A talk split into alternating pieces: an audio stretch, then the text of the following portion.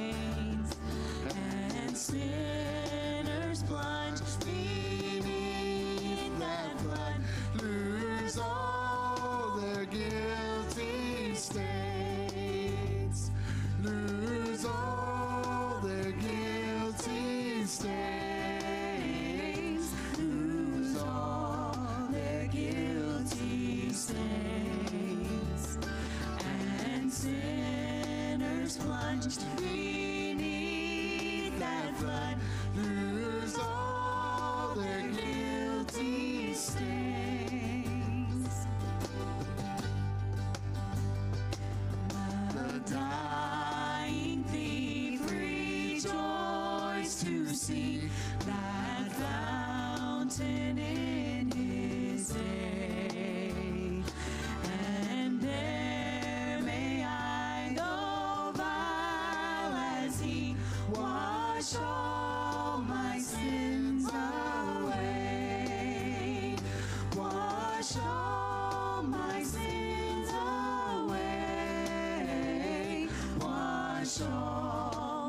All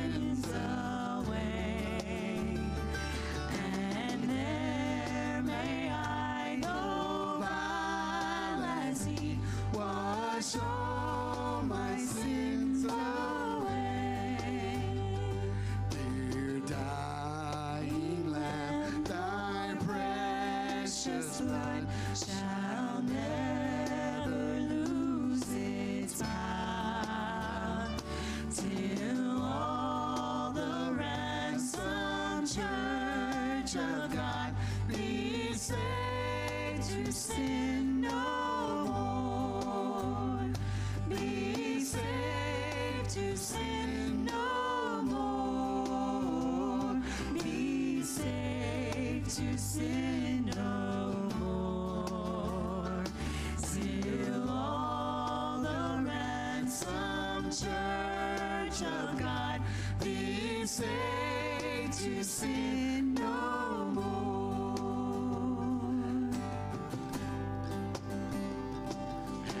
Ever since by faith I saw the streams your flowing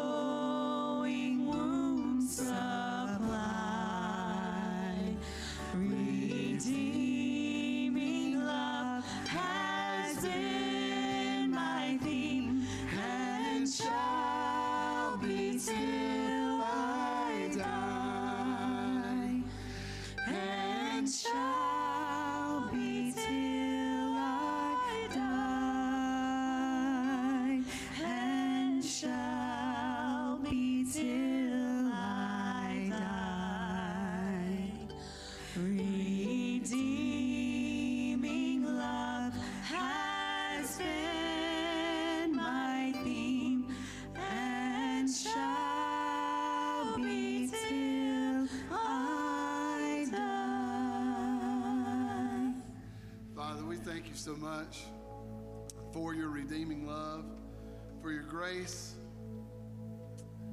God, when we think about your goodness,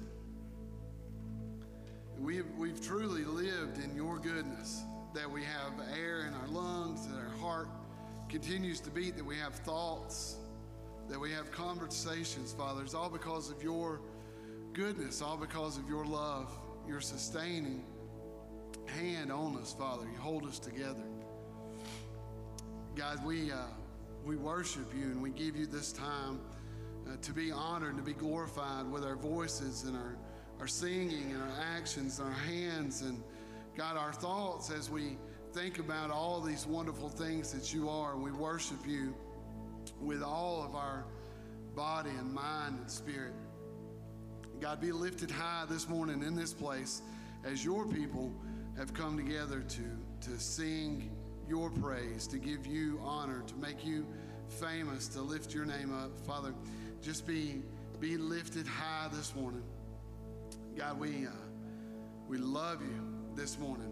We praise you. It's in the name of Jesus we pray. Amen. Well, good morning and welcome to Airline this morning. It's good to see all of you here. Hope everyone here has had a good week. Wonderful Thanksgiving with family and just uh, just being able to be thankful for all that he's done. I know as we've as a family we've got together and man, I'm, I'm thankful. I'm thankful for my family. I'm thankful for my children. Thankful for my beautiful wife, who has put up with a lot this year. She's dealt with a lot this year.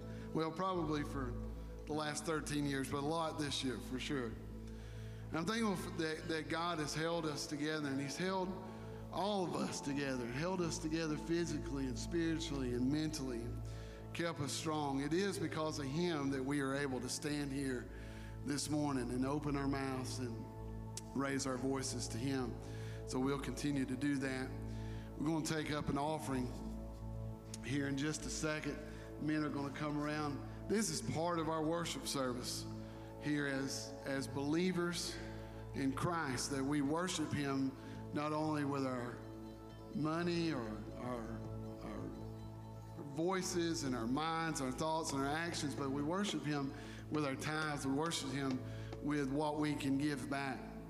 So we will do that this morning. Um, now pray that you'll do that as an act of worship and not just an act of the plate coming around to you.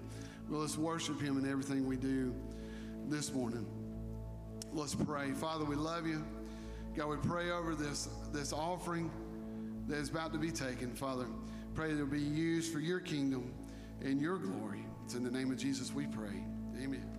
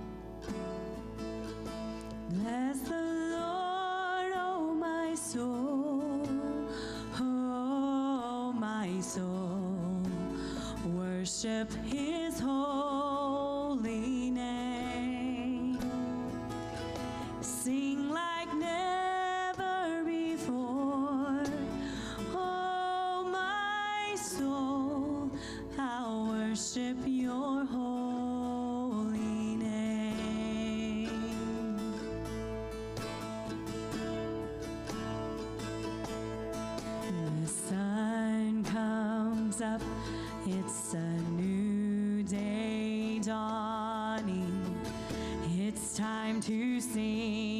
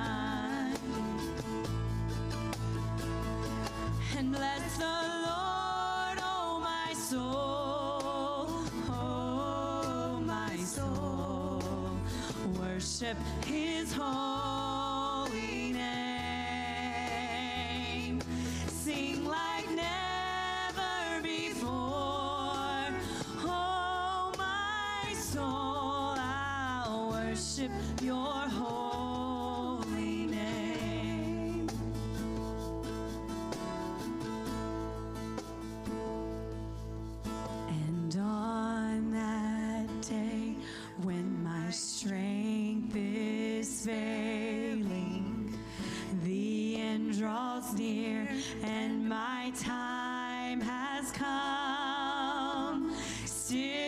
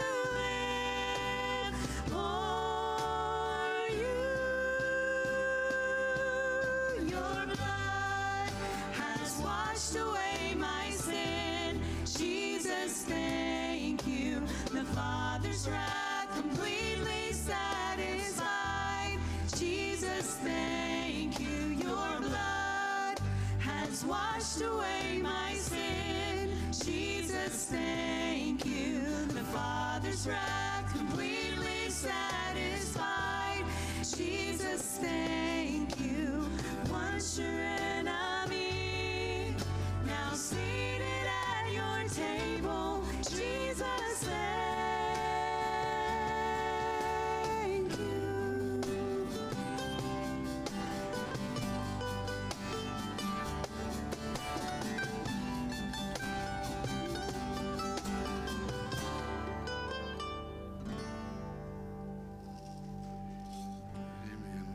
Man, what a song.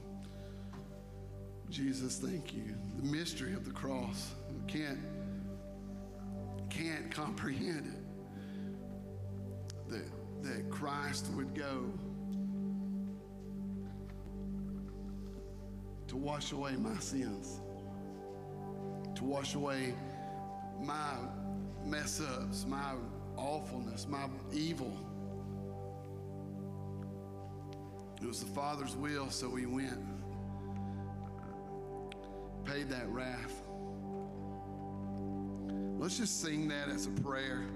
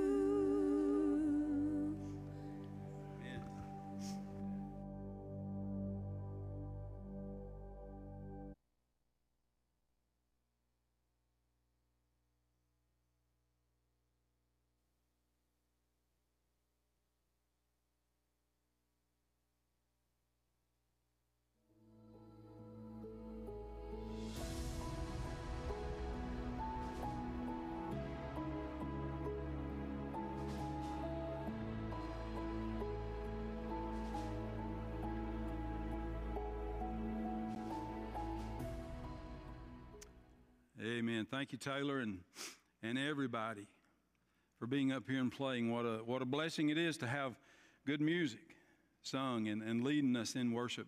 Get, just give them another hand, y'all. You just don't listen.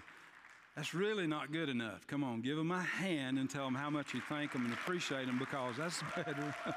not all that much. Not all that. Hey, it takes a lot of time, a lot of work, and God has blessed. Look, God has blessed this church with a lot of talent and a lot of people willing to serve and willing to play. You just don't put a, a group of six folks up here like that and expect it to be okay.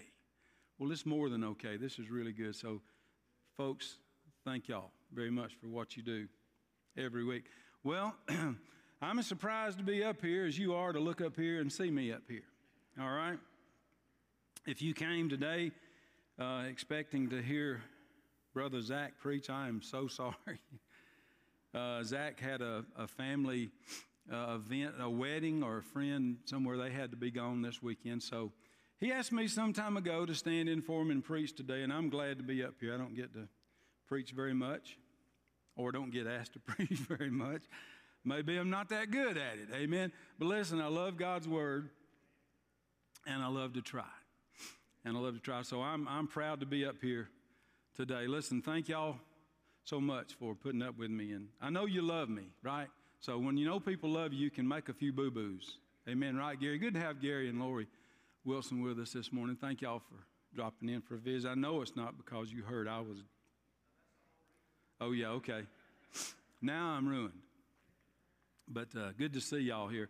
And good to see all of you. I hope you had a wonderful Thanksgiving. It's a good week. I've gotten to the age where Thanksgiving is my favorite holiday.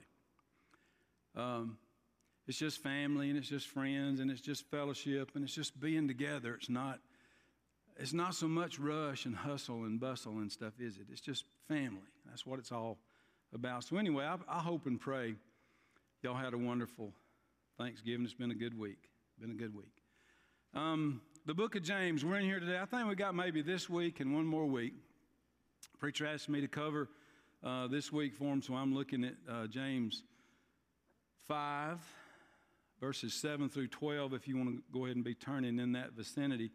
I like the book of James. I've always said James is one of my favorite favorite books. I've, I've referred to it sometimes as a uh, Christian living for dummies. I hate to say that, but it's very simplified. Christian living.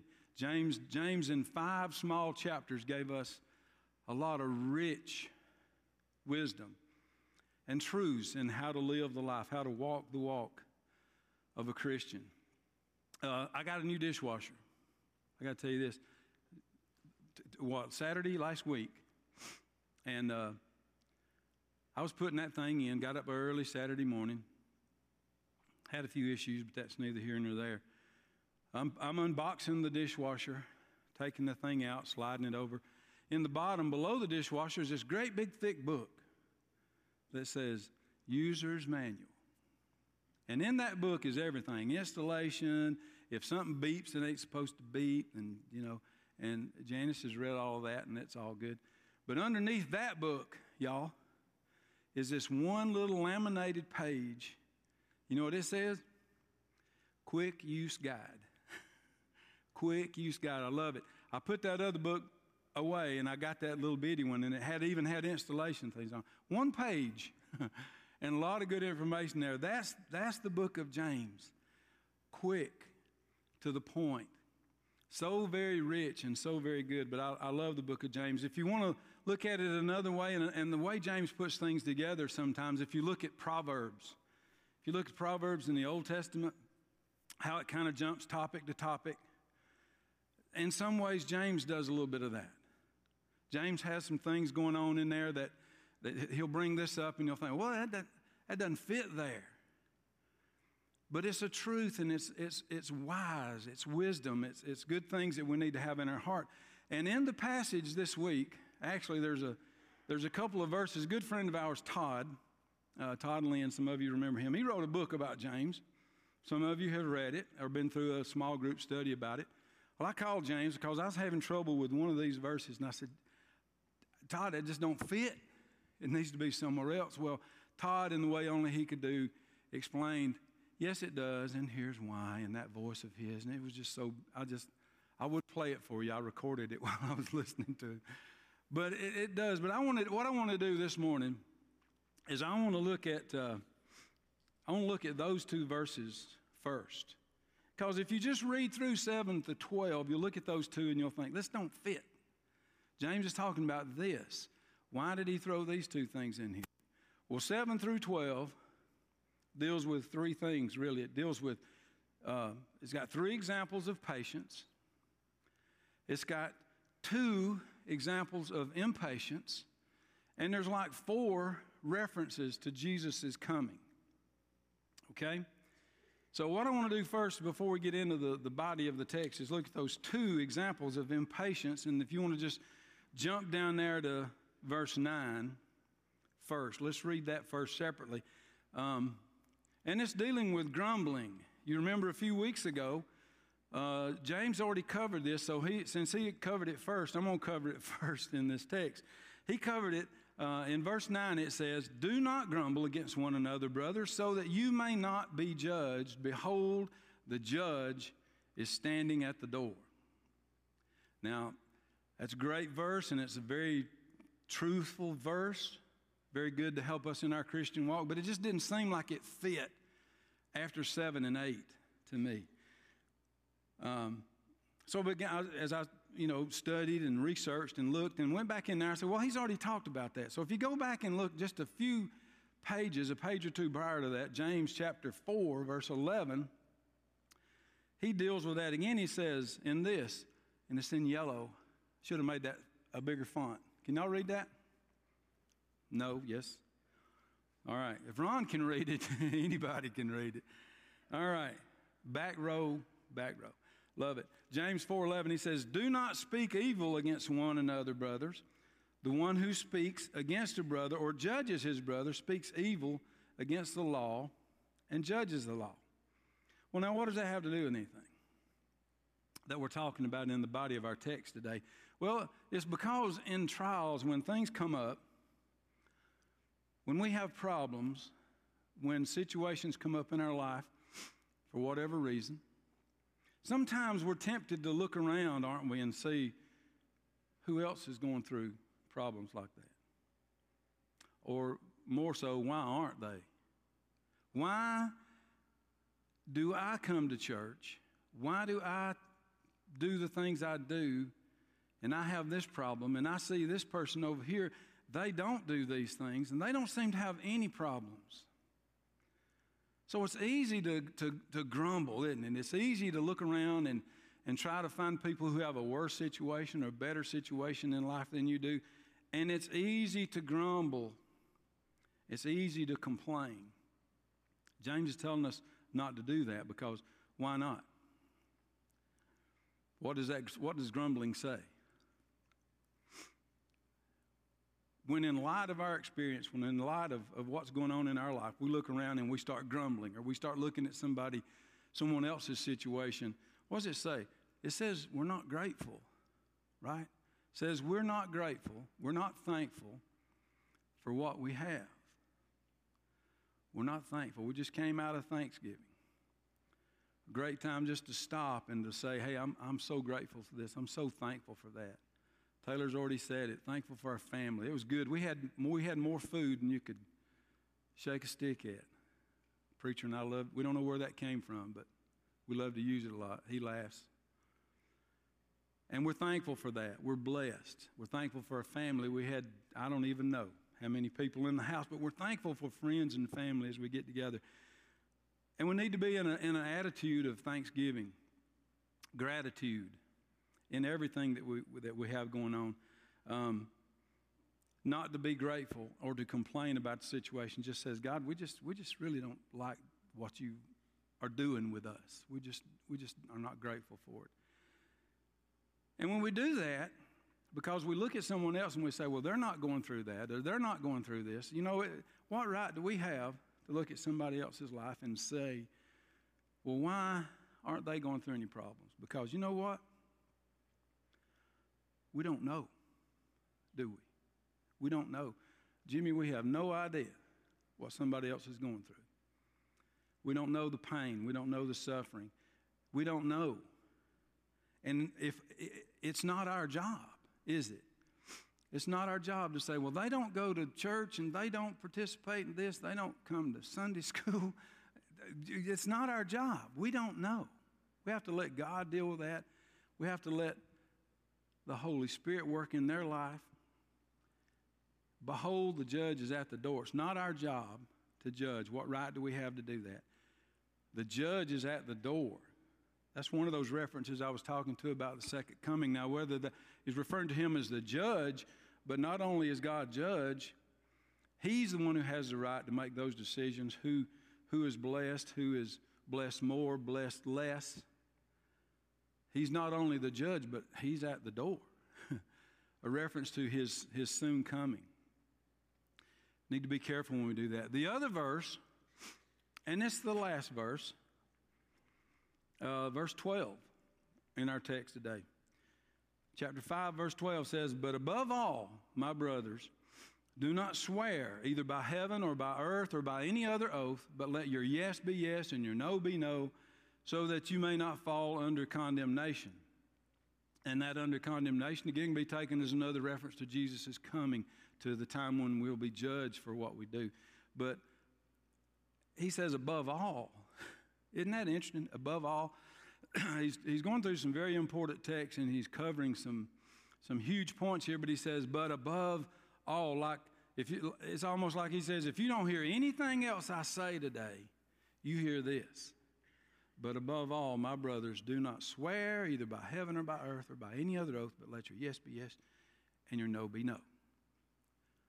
Why is that above all? Why is that above all? Well, he deals with it a little bit earlier, just like he did with that first verse. If you go back to James 3, verse 9 and 10, and uh, our pastor preached on this verse not too long ago, is dealing with the tongue, isn't it? Dealing with the tongue. And he, when he says the tongue, with it, the tongue, we bless our Lord and Father, and with it we curse people who are made in the likeness of God. From the same mouth come blessings and cursings. My brother, these things ought not to be so. Guarding our tongue, being careful to not swear, to not basically lie, because the truth is, and sometimes in some occasions, life can be so hard and so difficult. We may be tempted to lie. We may be tempted to lie. Have you ever been there? Did you do that? Well, I didn't do that. Maddie says she didn't do that. Here's a, here's a really good example for you, and I, and I thought about it as I was studying last week. I was looking at, at uh, our class has been going through Mark, and last week we were in Mark chapter 14, and we had an excellent example of that. Mark 14, verse 71, is talking about Peter. You don't have to turn there, but you, you, know, the, you know the story. You're talking about Peter. Jesus is on trial. He's being dealt with, he's being handled very harshly. And the disciples are all afraid. They're all afraid. They're, some of them are in hiding. Peter is standing there in the courtyard where, you know, the trial is, is going on and people recognize him. And he realizes, hey, I may be in trouble here. Well, I, I, don't, I don't know. You're one of them. No, I, I'm not one of them. I don't know Jesus. Well, yeah, you are. I saw you with them. No, I'm not. And another group came and said, Yep, we recognize you. You're one of the followers of Jesus. You are one of his. And the Bible even says that Peter cursed. I don't know the man. I don't know the man. Lied. Been with Jesus for years, saw his ministry, saw the things he had done, listened to him teach, and just flat out lied. So, folks, that's why I think verse 12 starts off with, but above all. What did that do for Peter? Great story of, of Peter, his falling away, even though he said he wouldn't. Uh, we talked about that this morning, Nolan. He, he said he wouldn't fall away, but he did. He said, God, I'll be with you, but he, but he, he, he fell away. Uh, Jesus said, You'll deny me. He said, No, I won't. I'm, I'm, I'm here for you. But he did. He fell away.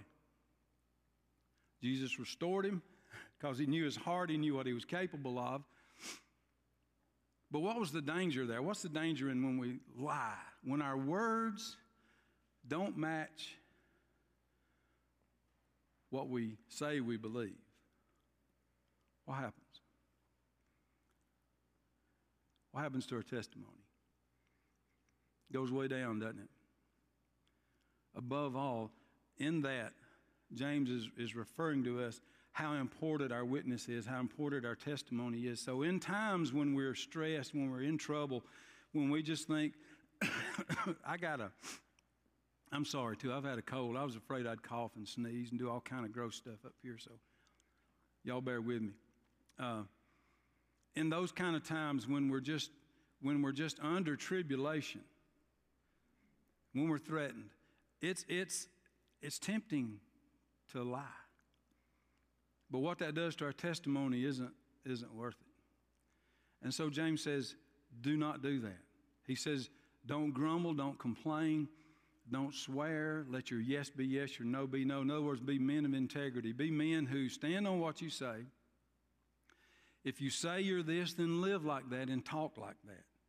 Don't say one thing and do another, or do this and then say the wrong kind of thing. You know, truth of it is, y'all, I, the things, I've done a lot of things in my life that I'm not proud of. And sometimes they cross my mind and I say, I wish I hadn't have done that, but you know, it doesn't bother me that. But that thing that keeps me awake at night, that thing that'll wake me up in the middle of the night or remind me during the day when I see a person is something I said. Something I said. Those are the kind of things that that haunt you. You may ask for forgiveness of it, you may be forgiven of it. But it's hard to forget harsh words said to somebody or a lie you told to somebody. Um, those are the kind of things that just don't go away. And people will forgive you a lot quicker for what you say than, or for what you do rather than what you say. Because it just rings in the head. Rings in the head. So those two things, don't grumble, don't swear and be, be and, and, and lie. Be grateful for everything that you have going on in your life and be people of integrity. So we've got those two verses out of the way. Now, we can get into the body of the text, okay? And that's the whole text, James chapter 5, verse 7 through 12, and we're going to deal with that real quick. Um, what's going on? I love to know what's happening in Scripture when, when someone writes something. Well, James has written this book, this letter, as it was, to Christians scattered all over the Roman Empire. And that time in the world, it wasn't a popular thing to be a Christian around the Roman Empire, okay? There was a lot of persecution. There was a lot of tribulation. There was a lot of things going on, oppression. There was a lot of things that just weren't, it, it, it wasn't a good thing to advertise that because you want to be proud you're a Christian, but it was dangerous. It was dangerous. Preacher preached on it last week, those uh, verse 1 through 6, chapter 5, about being oppressed by the rich. So they were suffering. They, it was hard for them to buy and sell in the marketplace. They couldn't do that. Uh, they were persecuted. Many of them were punished, put in prison. So it was difficult to be a Christian. So James writes this letter. Get the picture of it for me. Uh, this letter comes to a group of believers, and we may have been a group of somewhere in the Roman Empire and said, Hey, I got a letter from James, half brother of Jesus here. He's got some words of encouragement for us. He knows what we're going through. He's recognized our suffering and our pain. He's got some words for us. So we assemble together, and some guy stands up in front of us to read James' letter. There weren't chapters, there weren't verses, it was just a letter. So it would be read in its entirety. So it, he acknowledges, like the first verse, he's talking about, you know, it's good to go through trials because it builds you, builds you up. Then it goes on, and so he's recognizing that. But when he gets to chapter 5, with everything going on in their life, and they're looking for this encouraging word from, from James, and he starts out in 7 will just be patient. People were hurting. James opens up his book with be patient. Now, when I see that, I know they were looking for something a little more substantial than that or something with a little more meat on it than be patient. Um, they were looking for a word. They were looking for something. Help us get through this. Well, James says, well, just be patient. And I don't know about you, but I'm, I'm kind of the same way. I don't, does, who in here likes to wait? Okay? Either you didn't hear me or we don't, none of us like to wait, all right? None of us like to wait. I'm here to tell, my wife will tell you in a hurry, I'm, I'm not a patient person by nature. I don't like to wait. I don't like to wait in line. I don't like to wait on a table at a restaurant. I don't like to wait on a traffic signal to turn green, especially this one down here. This thing's crazy. I don't like to wait. Listen, I don't like to wait on a microwave oven. That's the honest truth. My, Janice, she'll put her food in there. She'll sit down two minutes. And she'll go and do other stuff. It goes ding. She gets her food out. It's smoking hot. She eats it and she's good. I put mine in there for 30 seconds. Take it out. Well, it ain't hardly warm enough now. I put it in there for another 30 seconds. I, men's, I see men laughing, so y'all are just like me, right? This thing is supposed to be warm. So by the time I get through messing around with it, five minutes later, the food's finally warm. She's done. And I, have just now got my food because I'm waiting on it. Nobody enjoys waiting. Hey, we, a lot of y'all live in Lula, right? The reason we don't like waiting, we have no patience for waiting, is it's hard. Some of you live in Lula, and you know what I'm talking about. You driving up Athens Street, and you get there, and you see the bars down, the red lights are flashing, there's a train going by. What do you do? What, Jimmy, what do you do? You go around. You go through the underpass or you go over the bridge. Why? We don't like waiting. I can, do, I can fix this. I can do something. How many times have you done it and you get over the bridge, the train's gone? do you feel like you wasted time? No, because we were able to do something. We felt like we felt accomplished. We were able to work on that problem. Even though the train's gone, we could have, we, you know, wasted gas, what all, doing all that stuff. But it made us feel good because we were able to do something. So none of us likes to wait. I'm chasing a rabbit. Verse 7 says, Be patient, therefore, therefore, you know, make a big deal out of the therefores. Therefore, because of all that stuff he said last week, verse 1 through 6, because you're oppressed, because you're in the middle of trouble, because you have situations going on in your life that are tough, he says, Be patient, therefore, brothers, until the coming of the Lord. That's that other reference to the coming of the Lord. Be patient until the coming of the Lord. See how the farmer waits for the precious fruit of the earth, being patient about it until it receives the early and the latter rains. Some of you in here may have been farmers, or you're more likely your parents or your grandparents were farmers, and you were around it, so you know what was going on. I remember, my, you know, you don't you don't plant the field until it's prepared, and you can't prepare the field until it's right. You cannot plow when it's too dry. You can't plow when it's too wet. Mr. Clark, you got to wait till it's perfect, right? Got to wait till it's, it's, it's, it's moist. So you prepare the soil in, for after those early rains in, you know, February, March. And then you plow it again when it's time to, to really plant everything and lay it, you know, lay off the rows, plant everything. Then you do what you can do uh, with those, with your fields to prepare it to get it ready to go. But you can't do anything about it in between then, can you? Until the rains come, until the sunshine comes, until everything is, is right, and the latter rains that come before the harvest to make it really come on out, come alive, there's really nothing you can do. So, you, you do what you can. You do what you can. And in verse 8, you also be patient, establish your hearts, for the coming of the Lord is at hand. That's, that's, a, that's a, another reference to the coming of the Lord. You also be patient. Just as the farmer is patient and as the farmer waits for everything to fall into place and be just right in order for him to plant, for him to harvest, then you be patient just like that. Establish your hearts. Establish your hearts. I, I love that. Because establish your hearts, you can say that in, in a lot of different ways. You can say, um, you know, make up your mind. You can say, stand firm. You can say, remain steadfast. And you, you know, if you know this reference, you know this reference. Endeavor to persevere. Y'all know that reference? Make your mind up that you're going to stand firm, that you're going to hang in there to the very end. Establish your hearts for the coming of the Lord is hand. I used to pour concrete back years ago. And, you know, I, to say I enjoyed it would be a lie, so I'm not going to say that. But it, it's interesting working with concrete. It's one of those permanent things.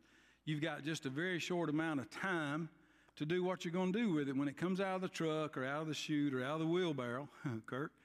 Um, you've got just a limited amount of time. It's easy. You can push it around. You can make it go where you want to, be the shape you want it to be, the size, the depth. Eh, but after a while, you can't do anymore.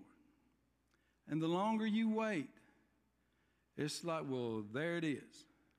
That's what that's what that's talking about. Establish your hearts. Make your mind up right now. And I, have got a five-year-old grandson running around here. I've got five others, all ages up to 14. Uh, and I would say to them that I'd say to you, uh, young married couples, not married yet, just married, older couples, uh, I'd say to all of us, establish your hearts, make your mind up right now what you're going to be, what you're going to do. Because the time's coming, students, time's coming. When, when you're going to be called to make a decision, to make a choice, and you need to have that already. You don't need to, well, let me think about that. I don't know. Look, have your mind made up. Have your mind made up. Establish your hearts because the coming of the Lord is at hand, and you may not have that, that, that time that you need to decide where you stand on something. Have your, have your heart already established. And, and that verse in 7 and 8, if you want to put a, a, a title, just skip over about two or three slides, guys. Two. There you go. If you want to put a title on those two verses, you'd say, Be patient when the situation is beyond our control because the farmer really doesn't have any control over what he's doing, does he? No, he really doesn't. He knows what, he knows what he's going to do, but there's only so much he can do. His mind's already made up. I do this. I, I plow when I can. I plant when I can. I, I hoe, I lay it by. I do all those things that a farmer does. I harvest when it's ready. Then I plow it all back up and get ready for next year. So his mind's made up. He says, You be patient just like that farmer, and you do just like that farmer. Do what you can, but some things are just out of your control. And above all, you establish your hearts. Establish your hearts to what God has for you. All right? Because the Lord is at hand. And you need to have your mind made up. And we want to go on to that second point, this is a good one. He says, Be patient when people are, and I just put a blank there because you can fill in the blanks, okay? I had a word I wanted to use, but I'm not supposed to say it in front of the kids, so I'm not going to say it. So you fill in the blank. You can use a word like mean, uh, impatient, uncaring, not smart, difficult, whatever you want to say, because you got to be patient when people are, are like that. Okay? When people are not doing life the way you think they ought to. And that's where that verse 9 comes in, where it says, Do not grumble against one another, brothers, so that you may not be judged. Behold, the judge is standing at the door.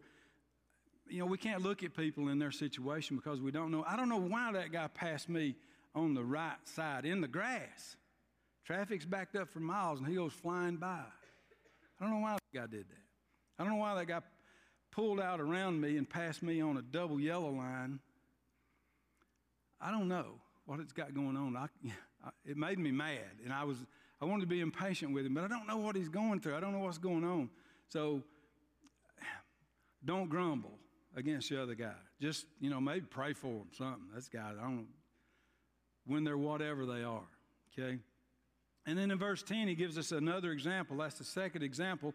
And he's, this time he's talking about the prophets. He says, as an example of suffering and patience, brothers, take the prophets who spoke in the name of the Lord.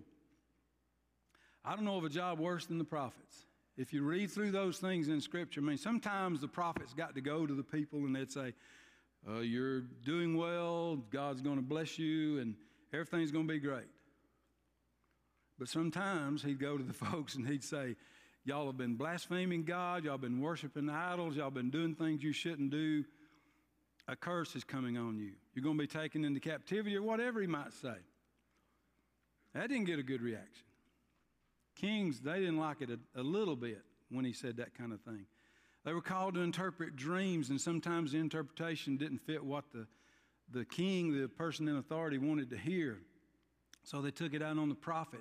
Sometimes the prophet was called to go to a, an enemy, even, and say, Hey, we're fixing to annihilate y'all because you're doing it. It's an enemy. They, you know, could have killed him to start with.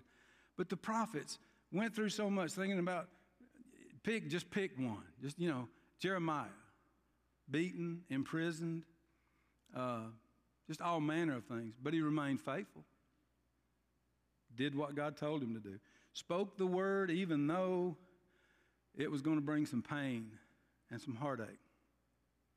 He gives that as an example. We can look at that and get another example. We can do just as well. We can think of some Who's that guy that the big fish? Huh? Yeah. Jonah. Now he's an example. It's not necessarily a good example. He was a he was a prophet. What's that song? Jonah was a prophet, but he never really got it. You don't watch Veggie Tales, you don't know what that's about. Jonah, he did some of those things we talked about that are signs of impatience, right? He was grumbling a little bit. He ran. He didn't want to do what God said. God kept bringing him back. He winds up in the belly of a, of a big fish. And scripture says, then he came to himself after three days. I don't know what in the world took him three days to come to himself, but he came to himself. And then he prayed. That's when God began to use him again. So God used him again. He did what he was supposed to do in the first place, went to Nineveh, preached a message to them of repentance. They repented, came to the Lord. He got mad because he was expecting them to get wiped out. He was wanting to see some fire and brimstone. But they repented. Then what did he do? Grumble again. Well, Jonah's not necessarily a good example, other than it's a good example of what not to do. But these guys were faithful. They spoke in Jesus' name, even though it might mean pain, might mean suffering, might mean doing without. So we want to be patient when situations in our life are out of our control and that happens a lot. Sometimes it's our fault, sometimes it's somebody else's fault, sometimes it's nobody's fault. Be patient when situations are out of our control. Be patient when people are, mm. And the third and the last one be patient when we don't understand. Ooh, I've been there. Be patient when you don't understand.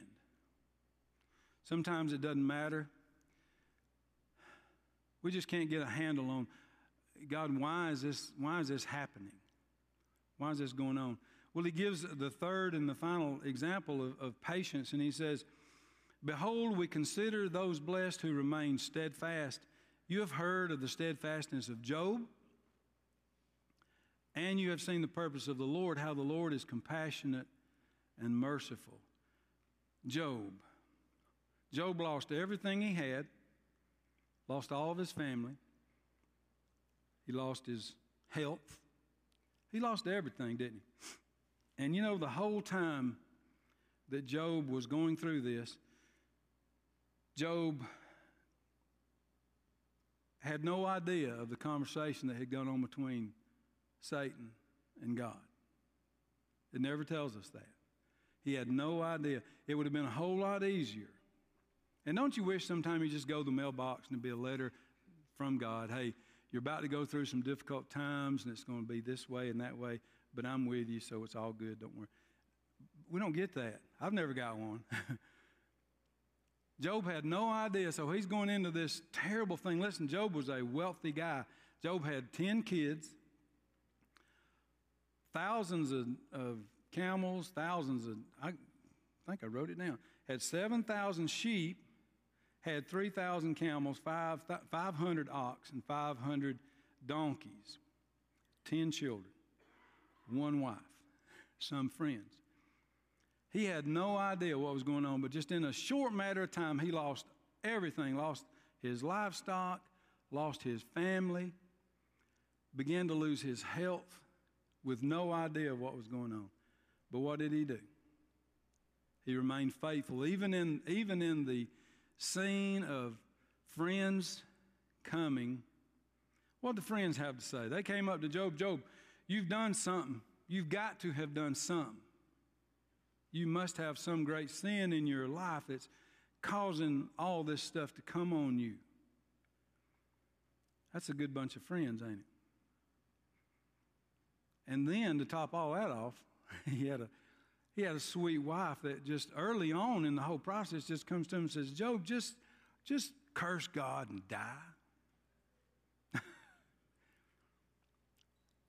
just curse God and die. I don't know why she brought that, whether it was a, a relief on her to just get this thing over with. Uh, to her, this is what's coming. She didn't have any idea what was going on either, so she's right in the middle of it. She should have been in the ash pile with him, suffering with him and, and praising. But, you know, through that whole process, Job remained faithful, didn't he? Job remained faithful. He said, he, there's some wonderful quotes in, in Scripture. One of, one of the things he says, The Lord giveth, and the Lord taketh away. May the name of the Lord be praised. Whatever, whatever's coming along, God, I'm going to give you the praise. He says in another section in, in Job, he says, For I know my Redeemer lives, and at the last he will stand upon the earth. Amen. Whatever comes my way, I know my God is in control. And there's coming a day, that coming of the Lord, that, that promise of God's coming is just right around the corner. Job remained faithful. Even though he didn't understand exactly what was going on. And I said earlier, I, have been there. I, I, don't want to get into the testimony, but I, I, there, there was a season in my life when I did not have a clue. I just felt defeated. I felt beat down. Nothing felt good. The only thing felt good was doing what I knew to do. What do you do when you don't know what to do? You do what you know to do. The only time I felt good during the week was when I was up here leading worship, when I was at church working. Folks, I didn't want to go home. It was a dark time at 6123 Woodland Drive. I don't know what was going on. But God was faithful. God helped me through that. With some counsel, with some good friends, and I, some of you in here are looking at me and you know who I'm talking about. But, uh, but, but God delivered. And I tried to remain faithful, but folks, it's, it's hard because truth is, you know, difficult times come on us at all kinds of, of times and how we handle it. We're all different in it, aren't we? Some people, like I mentioned earlier, some of us want to want to do something. We got to do. I, I got a problem in my life. I'm going to fix it. I'm going to do this. I'm going to do that when most, most of the time what we do just makes it worse. Certainly doesn't fix it. Some of us want to Ignore it. What problem? Everybody can see it, but you can't see it. What problem? And, and, and some, some people want to fake it, you know, put on a happy face, just go right through it and put on a happy face and not really acknowledge that there is a problem, so you kind of fake it till you make it through. And that's, that's not all that bad, except, except for this, this reason. Sometimes when we go through a problem, um, our response is just to throw up our hands and, and give up. Just lay down. Just do like, do like Jonah did. Just flop down under a bush and complain. Just give up. What we should do, rather than try to fix it ourselves or just ignore it or, or try to fake it uh, or, or throw our hands up in there and say, I surrender, I'm done, is to say, God, what, what are you doing in my life? What is the problem trying to teach me? What is this situation that you've put me in? What are you trying to say? It says in the last part of that verse, it says, You have seen the purpose of the Lord, how the Lord is compassionate and merciful. God doesn't take any pleasure in our suffering. Now, we're in suffering sometimes because God's trying to teach us something or He's trying to grow us through something. That situation I was in, I realized not too many months really after, you know, the lights came back on and everything, everything seemed to be good again, that God brought me through that because I've, I've had the opportunity to, to share that testimony with people who are going through that situation, very similar to what I was going through. And how that if we'll remain steadfast and if we'll, we'll stay true to God, we'll stay true to, to Him in our service and our personal devotion and that kind of thing, God will bring us through it, but He'll teach us something in that or give us that experience to be able to be a blessing to somebody else when they need it. Well, God restored because of His compassion, His mercy. God restored Job, and you all know that. Uh, he gave him at the end of his life, he gave him, or after the situation, he had like 14,000 sheep, 6,000 camels, 1,000 ox, 1,000 donkeys, still had that one wife, and 10 children. 10 children. So he doubled everything that he had, and I've, you know, you looked at it and say, well, he just gave him 10, why didn't he give him 20?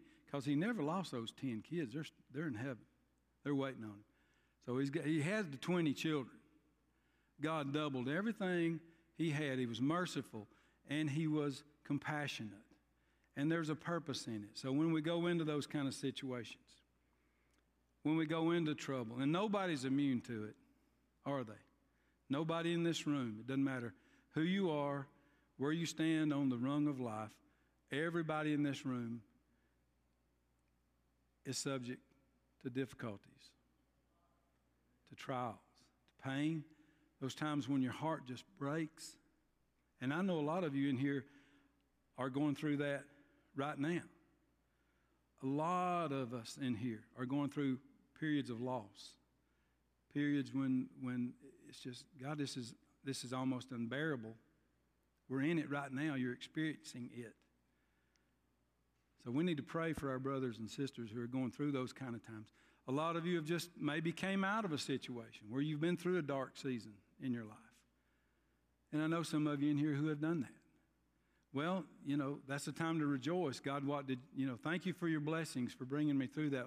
What do you want me to do with what you have done for me? Can I testify of your goodness? Can I share that? And then some of us are, we may, you never know, we may get a phone call before we get home.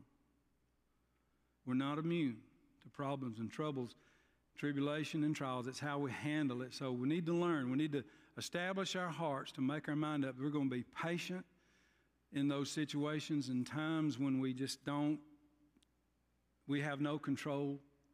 Seems like there's nothing that we can do. We have no control of situation. We need to be patient when, when there's people involved who are not nice. We need to be patient when things come on us that we just don't understand. Just don't understand. And that, because it leads us to our central idea, is this true patience is found in light of the returning King. We can find our strength in knowing that the coming of the Lord is near, the judge is at the door. God's going to come and He's going to set everything right. If it's those, if it's those folks who are just being unjust, and, and God's going to set all that right. It's not our job. God's going to come and God's going to set all of that right in His time. It's like that farmer. You know, you you work. I've never seen anybody any happier than my grandpa Welburn when it was harvest time. Now it's a lot of work, but man, he loved to run that wagon up and down them rows and pick that corn. I hated it. But it just filled him with joy. He'd sing and he'd whistle, cat. Because uh, he's back there. He's, he's getting the harvest in. The, the rewards of all his work are coming in. That's what we're talking about here. This short, temporary time that we're in right here, the pain that we endure, in that we can find patience when we think about the reward that's coming when Jesus returns. Amen. I hope and pray you know what that is and that that time that's already established in, in your heart and in your life. I pray that you know without a doubt that when you close your eyes in death, you'll lift your eyes in heaven. I pray that that's the case in your life. If it's not, you can get that right this morning. Amen. Guys, y'all come on back up and, and get ready to sing. And uh, listen, I'll, I'll, I'll, be, I'll be down here. I, I can tell you how to be saved. I can't save you, okay? Right. You come down, I can share some scripture with you how to be saved. A lot of guys is. I know Kirk can come down. Some of these ladies can come down and pray with you if you need, need prayer. Nelson can come down. A lot, of, a lot of, a lot of folks in here. So if you're here today and you don't know for a fact that at the Lord's return, that you'll be receiving His reward for being faithful, for trusting Him as your Lord and your Savior, then get that right this morning. Amen. I'd love, I'd love to be able to call Zach and say, "Hey, we had, we had some saved this morning." So if you're here today and you're lost, or you don't even know what that means, maybe you've heard that word, "Are you saved?" and it like it, it brings up a question. There's nothing. Uh, there's nothing uh, secret about it, but it is a miracle that God can save. God can save you. He can save you this morning. So let's all stand together. I'm going to lead us in a word of prayer, and then they're going to pray. But if you if you don't know for a fact this morning where your heart is, then come down and let's make that right today. Okay. Father, we thank you so much for this day and this time together, Lord. We, we're just grateful for the privilege to, to share your word this morning. God, I pray I hadn't rambled too much, hadn't chased too many rabbits around, but God, I know because I've experienced in my own life, God, just what suffering and trial and hard times can do. Helps us to grow and helps us to be more about what you want us to be. So, God, help us to accept it and, and, and, and be patient and allow you to do a work in our life that only you can do. Lord, be with those here today who need to make a, a decision. Maybe they need a place to join and, and worship and, and grow and to serve. Lord, we, we need them. we know you need them. You know we need them, Lord. So we just pray that, that you just work in their hearts this morning, that they would make a decision and maybe come join us and, and help us in the work in this place. But God, you have your will and way in everything that's done today, and we'll be careful to give you all the praise and honor in Jesus' name. Amen.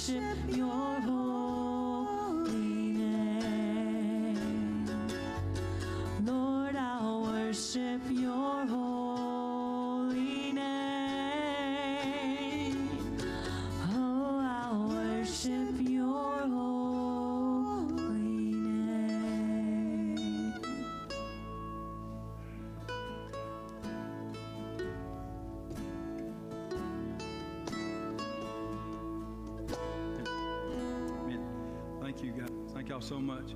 Bless the Lord, oh my soul. Forget not all of his great benefits. Amen. Amen. Thank y'all so much for tolerating me and not walking out when I started this morning. I love you and I appreciate you. We got a couple of things. I told you. I'm sorry. Um, this week, particularly on Wednesday, y'all, we're going to do some real quick decorating. We don't do we don't do a whole lot, but we got a crew coming in and they want to do it on Wednesday.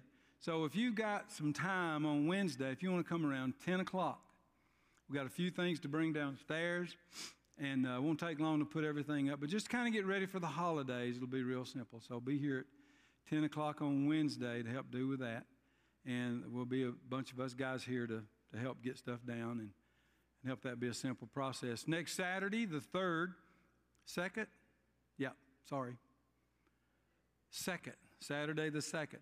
Uh, many of you are going down to the uh, place where they're going to package and prepare the boxes for shipment for the Operation Christmas Child. If you're planning on doing that, be here at the church. The bus is going to leave at 1245. And if you've talked about going with them and you've got those pages, those papers that need to be, uh, it's online. If you got a question, call Joanna. She'll tell you exactly what to do. All right? So uh, that'll be great. Wonderful thing. On the 10th, um, have the, I almost messed up. Uh, I knew that. On the 10th, Ernie Haase and Signature Sound will be with us. Um, be here at 6 o'clock. Concert starts at 6. It's a free event, it won't cost you anything. Come be with us. We expect a pretty good crowd. Doors open at 5, so be here for that. That'll be fun. On the uh, next Sunday afternoon, on the 17th, our children will be presenting a, a Christmas musical for us, Not So Silent Night. So, got a lot of things going on in December. Of course, all kind of other events uh, that you can be part of and do. So, and did I miss anything? Everybody good? All right. Thank y'all again for being here today. I hope y'all have a wonderful, blessed week. Back at work, back at school. Yeehaw. All right. So let's pray and we'll be dismissed to, uh, to go to our homes or whatever we have for today. God, thank you again for loving us so much. Thank you for this time together that we've had. Lord, and I love this family. I pray that you'd bless them and God, you'd guide us in all that we do, that we bring you honor and glory throughout the week and sharing the good news, inviting someone to church, Lord, and just living the Christian life, walking the way you'd have us to as best we can. Father, we love you and thank you. In Jesus' name, and all the church together said, Amen. Amen. Love y'all.